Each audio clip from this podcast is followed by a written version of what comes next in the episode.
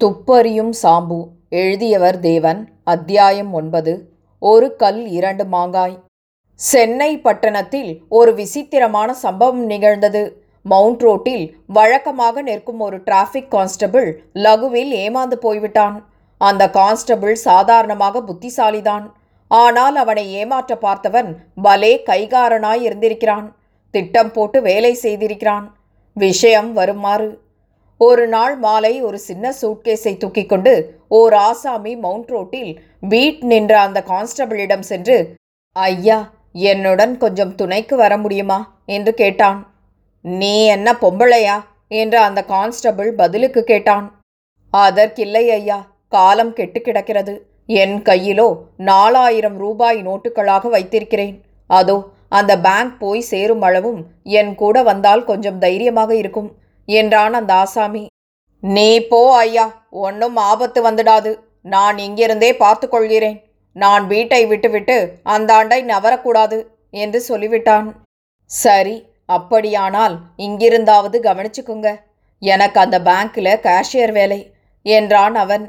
அதே மாதிரி பதினைந்து தினங்களுக்கு அந்த கான்ஸ்டபிள் மாலை வேளையில் இதே ஆசாமி ஒரு சூட்கேஸுடன் போவதை கவனித்திருக்கிறான்.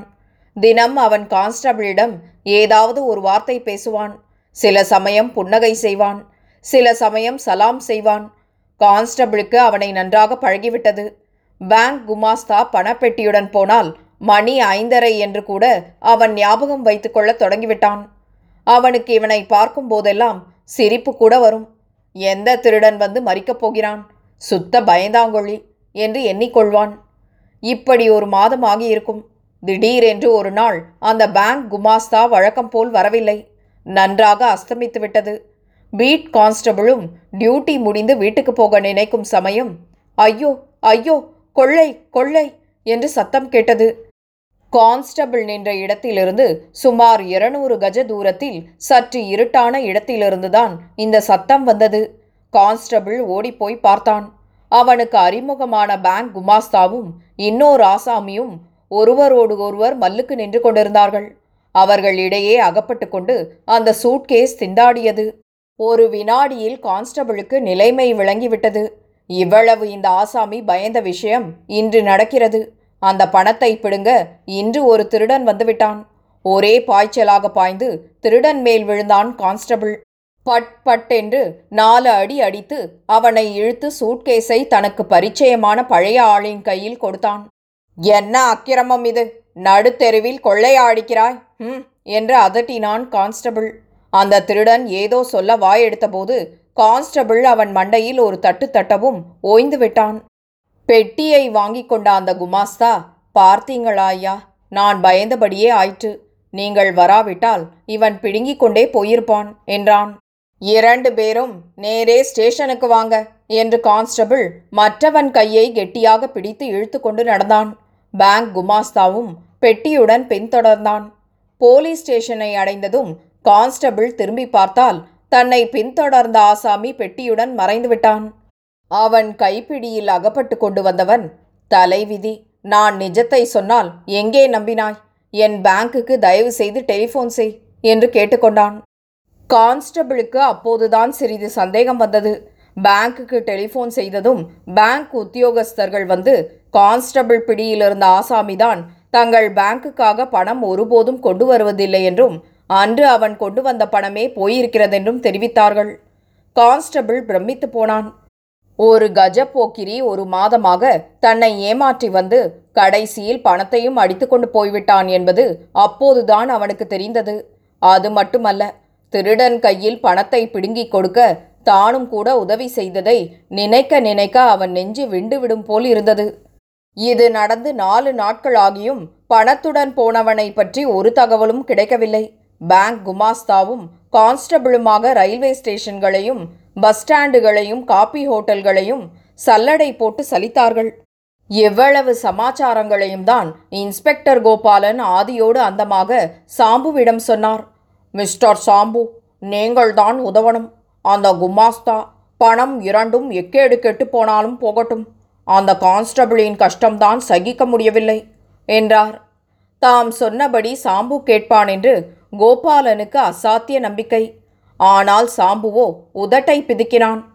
இதெல்லாம் நம்மால் ஆகாது சார். வேறு பார்த்து கொள்ளுங்கள் என்றான். கோபாலன் திடுக்கிட்டு என்னாங்காணும்? நிஜமாத்தானா? என்று கேட்டார். ஆமாம் நிஜமாத்தான். எனக்கு வேறு வேலை இருக்கிறது என்று கூறி சாம்பு வீட்டுக்குள் போய்விட்டான். இதை சற்றும் எதிர்பாராத இன்ஸ்பெக்டருக்கு ஏமாற்றமும் கோபமும் வந்துவிட்டன. ம் இது உம்ம மேல பிசகில்லையோய். இருக்கட்டும் இனி உம்ம முகாலோபனம் செய்வதில்லை என்று சொல்லிவிட்டு வெளியே கோபமாக சென்றார். இன்ஸ்பெக்டர் கோபமாக போய்விடாமல் சற்று நேரம் நின்று பார்த்திருந்தாரானால் சாம்புவின் வீட்டிலிருந்து ஹார்மோனிய சத்தத்தை கேட்டிருப்பார். மேலும் கவனித்திருந்தால் சாம்புவின் உண்மையான நிலைமையை அறிந்திருப்பார். ஒரு கால் அவனை மன்னித்தும் இருப்பார். சாம்பு உண்மையில் ஒரு வினோதமான நிலைமையில்தான் இருந்தான். அவன் காதல் கொண்டு விட்டான் அவனை அறியாமல் காதல் அவன் இருதயத்தை பிடித்து பறித்து கொண்டு போய்விட்டது. அப்படி அந்த இருதயத்தை கவர்ந்த நாரிமணிதான் இப்போது சாம்புவை இம்மாதிரி பேச வைத்தாள். எல்லா கதைகளிலும் ஏற்படுவது போல் சாம்புவுக்கு கடற்கரையில் காதல் ஆரம்பமாகவில்லை. சினிமா கொட்டகையில் தொடங்கவில்லை. காதல் கொண்ட பிறகுதான் கடற்கரைக்கும் சினிமாவுக்கும் சாம்பு போனான். ஒரு நாள் சாம்பு குடையை பிடித்து கொண்டு சென்றபோது அகஸ்மாத்தாக ஒரு வாழைப்பழத்தோளில் சறுக்கி விழவிருந்தான். அவனுடைய பிரிந்த குடை ஒரு பெண்மணியின் கூந்தலுக்குள் போய் சிக்கிக்கொண்டது அதே நிமிஷத்தில் அவன் மனமும் அவள் ரூபத்தில் சிக்கிக்கொண்டது அடுத்து வந்த தினங்களில் அந்த பெண்ணும் சாம்புவும் அடிக்கடி சந்தித்தார்கள். கடற்கரையில்தான். அவள் ஒரு பள்ளிக்கூட உபாத்தியாயினி என்றும் பெயர் நீலா என்றும் சொன்னாள். அவள் எந்த புருஷனையும் கண்ணெடுத்து பார்ப்பதில்லை. தெய்வ சங்கல்பம்தான் சாம்புவை வழியில் கொண்டு வந்துவிட்டு ஒரு வாழைப்பழத்தையும் போட்டது என்றாள். அவள் கதையை கேட்ட சாம்பு சில சமயம் கண்ணீர் உகுத்தான் சில சமயம் சிரித்தான். அவள் வாழ்க்கை சரிதை அவன் மனத்தை கவர்ந்துவிட்டது. அவள் பாட்டை கேட்டு பாகாய் உருகினான். சாம்பு அவள் பாடும்போது ஒரு பழைய ஹார்மோனியத்தை வைத்துக்கொண்டு ஸ்ருதி கூட்டி தாளம் போட்டுக்கொண்டு ரசித்தான் என்றால் கேட்கவா வேண்டும்? அவள் இல்லாமல் இனி அரை கணம் உயிர் வாழ முடியாதென்று அவன் நினைத்தான். தன் வாழ்க்கை துணைவியாகும்படி அவளை வேண்டிக் கொள்ள தீர்மானித்தான். இப்பேற்பட்ட சந்தர்ப்பத்தில் ஒரு இன்ஸ்பெக்டர் இல்லை. எட்டு இன்ஸ்பெக்டர்கள் ஏக காலத்தில் வந்து அழைத்தாலும் சாம்பு வருவானா? சாம்பு உள்ளே சென்றதும் நீலா இன்ஸ்பெக்டர் வந்த காரணத்தை விசாரித்தாள். அது கிடைக்கிறது விடு என்றான் சாம்பு. சும்மா சொல்லுங்கள். அதெல்லாம் உனக்கென்ன? என்னை கூப்பிட்டார். முடியாதென்று விட்டேன். அதோடு போச்சு. நம் விஷயமாக பேசுவோம் என்றான் சாம்பு. இதை சர்வசாதாரணமாகவே சொன்னான். ஒன்றையும் ஒழிக்கும் உத்தேசம் அவனிடம் இல்லை. ஆனால் நீலாவின் முகம் மாறியது. உதட்டை கடித்து கொண்டாள். ஸ்ருதி போட்டுக்கொண்டு முகத்தை திருப்பிக் கொண்டிருந்த சாம்புவின் திருஷ்டியில் அது படவில்லை. அது என்ன? அப்படி சொல்லக்கூடாத ரகசியமோ? என்று கேட்டாள் மீண்டும். ரகசியம் ஒன்றும் இல்லை நீலா ஒரு கேஸ் விஷயம் என்றான் சாம்பு. இப்போதெல்லாம் சாம்பு சற்று உஷாராக இருந்தான். தத்து பித்தென்று யாரிடமாவது எதையாவது உளறிவிடக்கூடாதென்று அவனுக்கு ஒரு தீர்மானம். ஆனால் நீலாவிடமும் ஒழிக்கப் போகவே அவள் சட்டென்று கிளம்பினாள். சரி அப்புறமாக வருகிறேன். தலைவலி அதிகமாக இருக்கிறது என்று சொல்லிவிட்டு எழுந்து சென்றாள். அன்று இரவு ஒன்பது மணிக்கு சாம்புவுக்கு ரயில்வே ஸ்டேஷனில் ஒரு நண்பனை ரயிலேற்ற வேண்டியிருந்தது. சாம்புவுக்கு நீலா சட்டென்று சென்றது முதல் மனத்தில் ஒருவித ஏக்கம் வந்திருந்தது. பொழுதே போகவில்லை. சை நீலாவிடம் போய் எதற்காக ஒரு அற்ப விஷயத்தை ஒழித்தோம்? இதை சொல்லியிருந்தால் என்ன மோசம் முழுகிவிடும்? என்று வருந்தினான். இப்படி ஏதேதோ எண்ணியவனாக ஸ்டேஷன் பிளாட்பாரத்தில் குறுக்கும் நெடுக்குமாக அவன் போய் வந்தபோது ஓர் இரண்டாவது கிளாஸ் வண்டியில் மிஸ் ஜெயா என்று ரிசர்வ் செய்யப்பட்டு ஓர் அட்டை தொங்குவதை பார்த்தான். அகஸ்மாத்தாக வண்டிக்குள் பார்த்தபோது அவன் திடுக்கிட்டான். தன் காதலிதான் அந்த நீலாதான். சாய்ந்தவாறு படுத்து ஒரு நாவலில் மூழ்கியிருந்தாள். அடுத்த வினாடி சாம்பு வண்டிக்குள் ஏறிவிட்டான். நீலா நீலா எங்கே போகிறாய்? என் மேல் கோபமா? என்றான். அவள் திரும்பி பார்த்தாள். ஆனால் சாம்புவை அவள் அடையாளம் கண்டு கொண்டதாகவே தெரியவில்லை. நீர் யாரை தேடுகிறீர்? தவறி வந்துவிட்டார் போல் இருக்கிறதே என்றாள். நீலாவின் குரல்தான். என்ன நீலா இதென்ன விளையாட்டு? நான் ஏதோ இன்றைக்கு ஒரு பிசகு செய்துவிட்டால் அதற்காகவா இப்படி? யாரையா நீர் என்னை ரொம்ப அறிந்தவர் போல் பாசாங்கு செய்து கொண்டு. தயவு செய்து வண்டியிலிருந்து இறங்குகிறீரா? போலீஸை கூப்பிடட்டுமா? என்றாள் அவள். சாம்பு அவளுடைய பெட்டியை கையில் எடுத்துக்கொண்டான். சுவாதீனமாக போதும் வேடிக்கை. என் கண்ணே இனிமேல் நான் ஒழுங்காக நடந்து கொள்வேன். இது சத்தியம் என்றான். நீர் கஜப்போக்கிரியாக இருக்கிறீரே. பெட்டியை கீழே வையுமையா? அயோக்கியத்தனம். ஒரு பெண் பிள்ளை தனியாக இருந்தால் என்ன வேண்டுமானாலும் செய்யலாம் பேசலாம் என்று எண்ணிவிட்டீரா? இறங்கும் வண்டியை விட்டு ம் என்றாள் அவள். சாம்புவுக்கு மனதுக்குள் ஒரு சிறு சந்தேகம். இவள் வேறு யாராகவாவது இருப்பாளோ என்று. ஆனால் தத்ரூபமாக இருக்கிறதே. இதென்ன வேடிக்கை. அவள் வார்த்தையை நம்புவதா? நம் சொந்த கண்களை நம்புவதா? எதற்கும் இறங்கிவிடலாம் என்று எண்ணி வண்டியிலிருந்து கீழே காலை வைத்தான். அவன் காலை வைத்த இடத்தில் வாழைப்பழத்தோல் இல்லை. ஆனால் ஒரு ஆரஞ்சு தோல் இருந்தது. மறுபடியும் சறுக்கிற்று. இந்த தடவை சாம்புவுக்கு பிடித்துக்கொள்ள அங்கே போய்க் கொண்டிருந்த ஒருவருடைய தாடிதான் அகப்பட்டது. விழும்போதே அதை கெட்டியாக பற்றி கொண்டான். அதை பிடித்து கொண்டும் பயனில்லை. அந்த தாடி மீசையுடன் பீத்துக்கொண்டு அவன் கையோடு லகுவாய் வந்துவிடவே சாம்பு பெட்டியை போட்டுக்கொண்டு விழுந்தான்.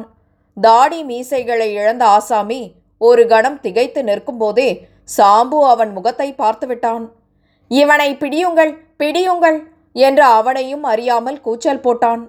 அந்த ஆசாமி வேறு யாரும் இல்லை.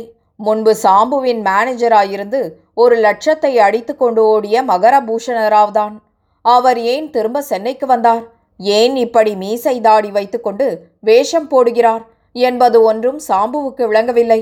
இவனை பிடியுங்கள் என்று அவன் சத்தம் போட்டதும் அவனை முதன் முதலாக பிடித்தவன் பேங்க் குமாஸ்தாதான். ரயில்வே ஸ்டேஷன்களிலும் பஸ் ஸ்டாண்டுகளிலும் அவன் திரிந்து தன்னை தாக்கி களவாடினவனை தேடிக்கொண்டு வந்தான் அல்லவா? தாடி மீசை அகன்ற மகரபூஷணராவை அவன் பார்த்ததும் தன்னை தாக்கிய பேர் வழி இவன்தான் என்று உடனே அடையாளம் கண்டு கொண்டான். சாம்புவின் குரல் கேட்டதுமே ஒரே பாய்ச்சலில் பிடித்துவிட்டான் அடுத்த நிமிஷம் ஒரு பெரிய கூட்டம் கூடியது. ஒரு போலீஸ்காரன் சாம்புவின் கையில் இருந்த பெட்டியை வாங்கி கொண்டு ரயில்வே ஸ்டேஷன் அறை ஒன்றுக்குள் சென்றான். கீழே விழுந்த அதிர்ச்சியால் பெட்டி திறந்து கொள்ளவே அதில் நகைகளும் ரூபாய் நோட்டுகளும் இருப்பதைக் கண்டு அந்த கான்ஸ்டபிள் திரும்ப ஓடி வந்தான். சாம்பு எழுந்து நின்று பெட்டி எங்கே? நீலா எங்கே? என்று அலறிக் கொண்டிருந்தான். ரயில் வண்டியின் மறுபக்கமாக இறங்கி போக எத்தனித்த நீலாவை அப்போது இரண்டு போலீஸ்காரர்கள் கொண்டு வந்து சாம்புவின் முன் நிறுத்தினார்கள். சாம்புவை பார்த்தவுடன் பாவி என் பெட்டியை திறந்து விட்டீர்களா? என்றாள் அவள். நீலா நான் உன்னை விடுவேனா? என்றான் சாம்பு. சீ துரோகி என்னை காண்பித்து கொடுத்து விட்டாயே என்று சாம்பு மீது அவள் புலி போல் பாய்ந்து கொண்டு வந்தாள். இரண்டு கான்ஸ்டபிள்கள் அவளை கெட்டியாக பிடித்துக்கொள்ள சாம்புவை ஒரு சப் இன்ஸ்பெக்டர் தனியே அழைத்து போனார். சார் இவளை அரக்கோணத்தில் மடக்கலாம் என்று இன்ஸ்பெக்டர் கோபாலன் முன்னால் போய் காத்திருக்கிறார். நீங்கள் என்னடாவென்றால் இங்கேயே கையும் களவுமாக மடக்கிவிட்டீர்கள் எத்தனை பேரை ஏமாற்றி பணமும் நகையும் இவள் கொள்ளையடித்திருக்கிறாள். பள்ளிக்கூடத்தில் உபாத்தியாயினி என்று சொல்லிக்கொண்டு காதல் காதல் என்று முடித்து கடைசியில் ஆசாமியை கறந்து விடுவாள். இவள் பலே பேர் வழி சார் என்று விவரித்தார் அவர். சாம்பு உதட்டை கடித்து கொண்டான். தான் காலையில் இன்ஸ்பெக்டருடன் ரகசியம் பேசியது அவளுக்கு சந்தேகம் உண்டாகித்தான் இப்படி அவசரப்பட்டு கிளம்பி இருக்கிறாள் என்பதை ஊகித்து கொண்டான். அன்று மாலை இன்ஸ்பெக்டர் கோபாலன் வந்து சாம்புவை பார்த்தார். என்னை நீர் மன்னிக்கணும். நான் தவறாக நினைத்து விட்டேன். நீர் அந்த பெண்ணை பிடிக்க வேலை செய்து கொண்டிருந்தபோது இந்த பேங்க் கேஸையும் கொடுத்து தொந்தரவு செய்துவிட்டேன் ஆனால் உம்ம மனதில் இருப்பது எனக்கு எப்படி தெரியும்? நீர் மனித பிறவிதானா ஐயா? கடைசியில் இரண்டு கேஸையும் ஒரே இடத்தில் வைத்து பிடித்து கொடுத்தீரே என்று ஆச்சரியத்துடன் சொன்னார். சாம்புவின் டெலிஃபோன் அடித்தது. டைரக்டர் பரமசிவ முதலியார் பேசினார். சாம்பு அந்த அயோக்கியன் மகரபூஷணத்தை பிடித்து விட்டாயாமே நீ சூரந்தாண்டா? என்றார் அவர். சாம்புவின் மனத்தில் மகரபூஷணராவாகப்பட்டதில் தன் அவதார காரியம் ஆகிவிட்டது போல் ஒரு திருப்தி மேல் நோக்கி இருந்தது.